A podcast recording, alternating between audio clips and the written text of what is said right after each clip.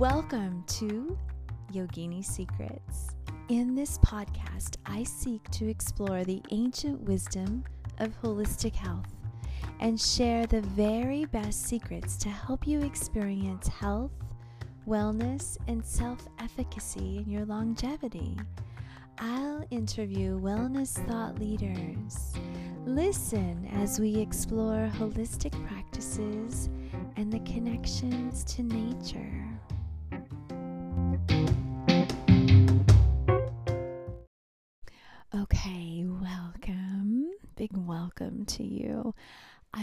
Share that in this podcast, this episode, I am sharing information that may be a trigger for you. And if you are averse to a healthy conversation about the idea of death and just a healthy outlook about it and the natural cycle of life, then this podcast will not be for you. But this podcast is not about doing harm to our bodies or doing harm to ourselves. This is about a natural cycle of life. So, if you're open to this kind of conversation, please stick with me.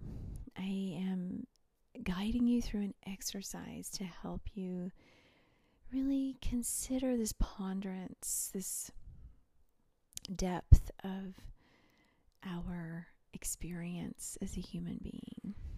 Thank you so much for listening. Welcome. Thank you so much for being here. This is my 11th episode of season two, and I want to thank you all for helping me grow my audience. If you like this content, I just want to ask you to share it with one person that you know who may benefit from learning more about the yogini secrets and how to, you know, really establish vitality in your life. Today, I want to share a ponderance that I'm having, and I want to invite you to observe. Observe how you're feeling, how you are, you know, your state of being right now. Just take a moment to observe your thoughts, your body. You don't have to feel anything. You can observe your feelings. And this is a practice in um, yoga that we call pratyahara, which means literally the withdrawal of the s- senses. And when we are able to do this, we can, in yoga, in asana practice, we are able to go deeper into our poses. It's um, I've been a big advocate for Yin yoga. I launched a a membership site that you can explore yin yoga in your own time, in your own space to release trauma. And this act of observation is incredibly helpful when we move through times of our lives where we may find the time to be difficult. And I, I want to share um, something that's just heavy on my heart. I I know so many people right now who have cancer, who have autoimmune diseases, who are not well um, physically, and it it weighs on my heart. It's um it's not a simple time in my life right now. And I am celebrating my good health now, you know, press wood, and taking the actions to really preserve my health. And what I want to invite you to do with me here in this today's episode, we're going to take an observation of life um, life as we know. And I want to invoke the words of Thich Nhat Hanh. And if you listen to my podcast, you know, like he is probably, he has been one of the most influential people in my life um, through discovering how to meditate, how to be with his wisdoms, created a very simple handbook for how to bring this into my life in a meaningful way. And I want to quote um, a passage from his book, No Death, No Fear. Here we go. This body is not me. I am not caught in this body. I am life without boundaries. I have never been born and I have never died. Over there, the wide ocean and the sky with many galaxies, all manifests from the basis of consciousness. Since beginningless time, I have always been free Birth and death are our only door through which we go in and out. Birth and death are only a game of hide and seek. So smile to me and take my hand and wave goodbye. Tomorrow we shall meet again, or even before. We shall always be meeting again at the true source, always meeting again on the myriad paths of life. Thich Nhat Hanh. No death, no fear. This passage calls to me in this moment, for when I think about the ailments of family and friends who I know. I this helps me to organize my thoughts around who we are. Our essence of our true self is our soul, our spirit. And that is what I love about the people in my life their spirit, their essence.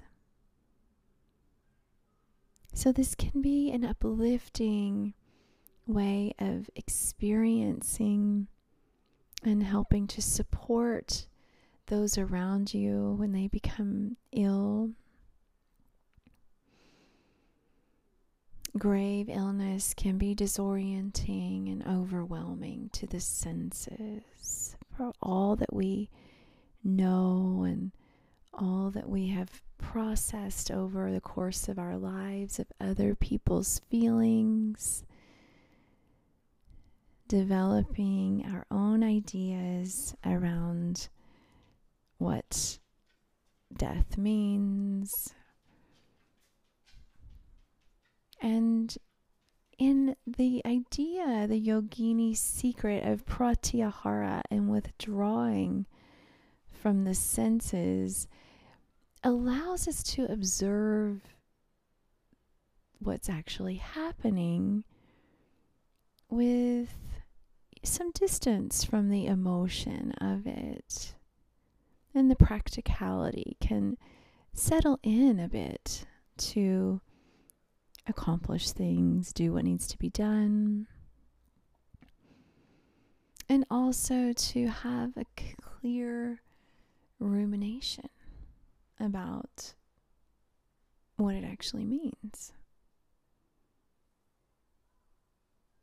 The mark of a human life is precious. The birth, we celebrate. The youth, we celebrate the infancy, the childhood. We celebrate the passages of time, rites of passage.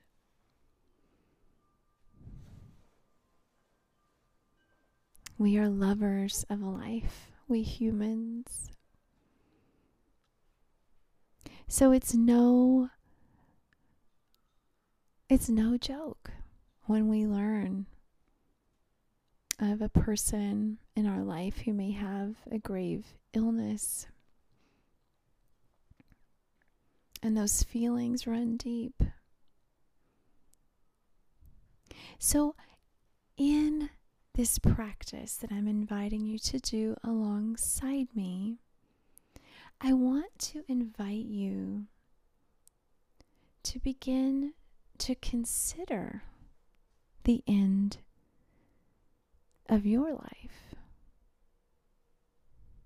And I'm talking about a healthy consideration of life as we know it.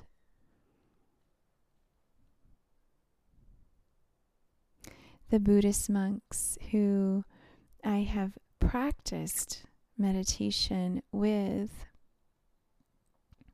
I have learned from them that they meditate. They have a mindfulness practice around contemplating death, their own death, in a way of accepting it. So, not in a way that's unhealthy, but in a way of coming to peace with the reality of life that it doesn't go on forever, right? So, if we decided to think, you know, what is, so let's just say, for example, we have a ripe old age that we get to know total body vitality well into our 90s, hundreds. And we've seen so many summers that it could possibly make sense that it's time to go into the ether. You may have heard stories, I know I have, of people who lost a partner and then shortly passed on after. Or people who were wise and lucid into very long life. And one day they simply passed on. in my spiritual practices, I wonder do did these individuals have the ability to know that it was time?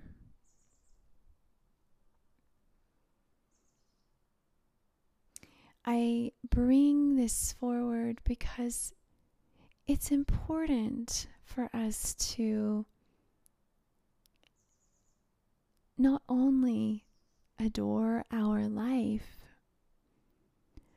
but also to make peace with life. So we're not, you know, we're not living on the high notes of all that life offers. If we do that, we don't always savor we don't always get to find that resilience that is so meaningful to yourself and those around you.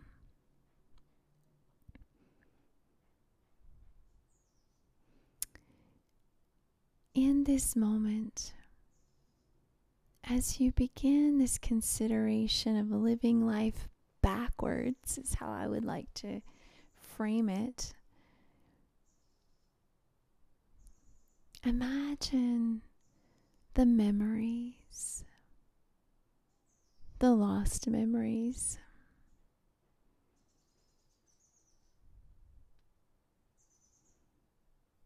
Would you have done things the same way?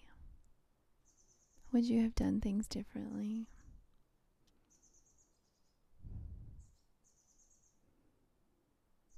Would you have chosen to live somewhere else or taken better care of the body when you had the good health? Would you have any ideas about that? Would your mind go into that? Or would you simply just love everything that you've done, accept it all?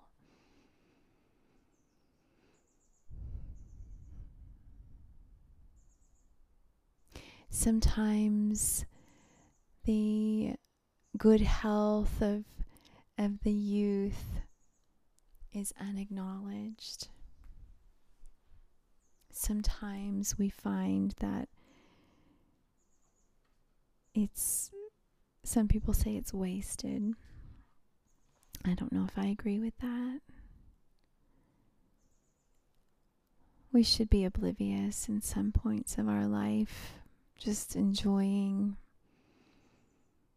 what's happening around us. Sitting in a, uh, deep thoughts all of the time is too intense. It offers that ponderance, that gravitas, that it can't be an everyday occasion. But in this concept of living life backwards, would you have made the same choices? Because what I know now, being with people intimately close who are looking at chronic illness I wonder would they have done things differently? And I know that many of them, and I love you if you're listening to this, maybe pondering, thinking these these kinds of thoughts that I'm sharing that I'm thinking about. But I know some are consumed with so many things. They they actually don't have the time to settle down and think about this sort of philosophical conversation, this philosophical idea of living life backwards. Because I know in my life, you know, I'm not, I'm, as far as I know, my health is sound. I do, I do all of my Dinacharya practices to have a, a safe and healthy lifestyle. I'm doing my very best to abide and live within the framework of the Yoga Sutras, the way I was reared. And I want to share with you that where I am now, I just turned 51. I accept the life that I have now, but I would make some changes. I totally would. I would. I may not have spent so much time doing certain things. I may have used the time that I had in different ways. That's where I would have shifted the gears for myself if I could live my life backwards. I only knew then what I know now, right? So, I want to invite you to do this practice. And in the show notes, I'm including some journal prompts, which are so helpful to me. I love reading other journal prompts provided by other um, other people who I follow and you know, share wisdom around things that I seek. And in the time that you journal, take a few weeks to think about this. And I I am doing this myself. I've been thinking about this a lot in recent weeks. And when we think about this, well, I would have done this differently, would have done that differently. I want to invite you to think about this continuum that Thich Nhat Hanh shared in his quote of a circular experience of life. So, in his quote, he says, Tomorrow we shall meet again, or even before. So, kind of nodding to the idea of reincarnation that maybe we met before this life or even the next one. Maybe we do it all over again. In which case, we will have so much wisdom, right? In the next form that I take, I will have this collective wisdom. That's the idea of reincarnation, one of the ideas. So, think about this, play around with it. When we are able to withdraw the senses from asana practice, we're able to go deeper into the poses and withdrawing the senses. And I'm talking about those feelings, those obstacles that you might have around the idea of death and what happens um, as people pass on. If you can remove the emotional sense from that, you can think about things in a more objective way. And when I acknowledged in my study of Ayurveda that I am, we are, you are part of the elements of our world, I was then able to feel supported and connected. So, in this way, I know that when someone passes, when death happens, that person who I know is still with me. Their energy is part of me because I was graced with it. And the energy is part of the world they made the world that I was able to learn from through their eyes. And cherishing the life with depth and complexity and this understanding can help us support those loved ones who are around us. It helps us take great pleasure in the time that we're able to spend with them, with depth and meaning. It brings mindfulness to our body as we embody a nurturing role for another person.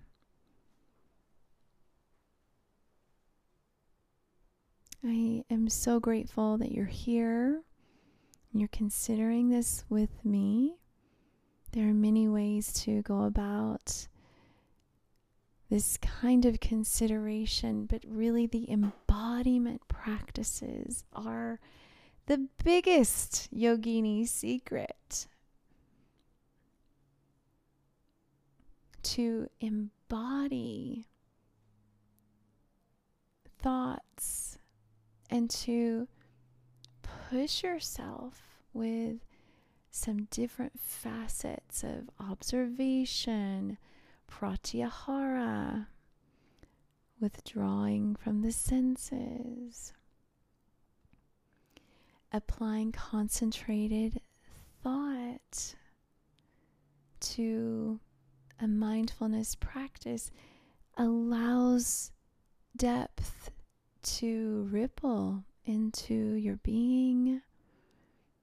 You become softer in your heart, aware of your surroundings, and appreciate what you have and the time that you have to be and to help facilitate healing of another person's mind, body, and spirit. And that is so positive. My goal in my work in sharing this podcast too is to release positive energy into the world, feminine yin energy into the world. No matter the gender, we all have feminine energy. that nurturance that I'm suggesting to to facilitate and to be as a nurturer to another person during a time of of um, illness is a, a profound action to take. And if you have that ability and that capacity, I just want to thank you.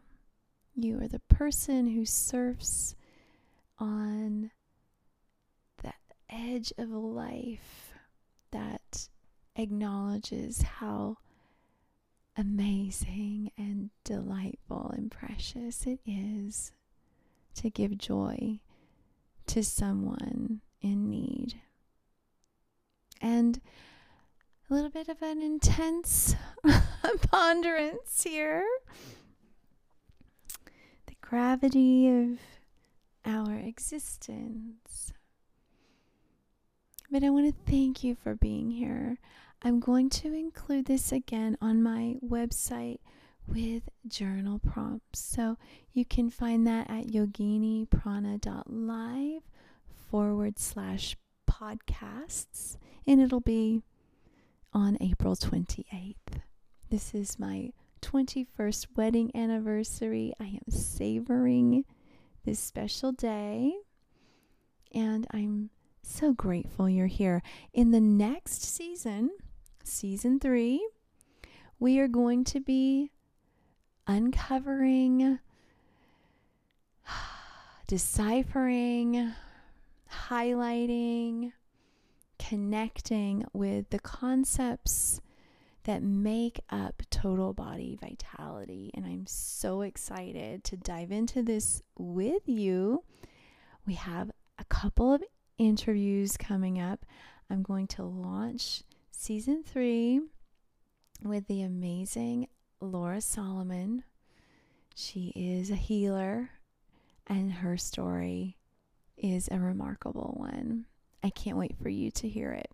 Thank you so much for being here. Namaste.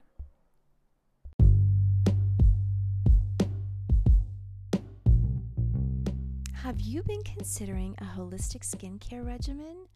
I have been using Blue Beautifly products for a few years and am obsessed with the quality and the efficacy in how they are created with so much love. Ayurvedic herbs as well as the inclusive nature of other holistic modalities, including science. The founders are scientists. This brand is 100% plant derived. They don't have any of that funky artificial stuff inside. They donate 20% of the profits to help children and women in need around the world and encourage reuse of their bottles. How awesome is that? The link is in my show notes and use the code BEAUTIFY, B E A U T I F Y 10 Beautify10 to receive 10% off of your purchase. I'm so excited to share this with you, and I can't wait to hear how much you love it.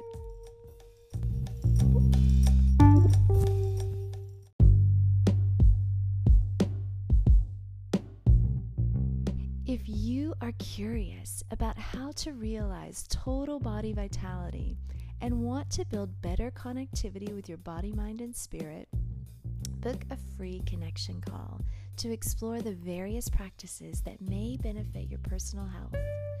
Book the call at calendly.com forward slash yogini prana.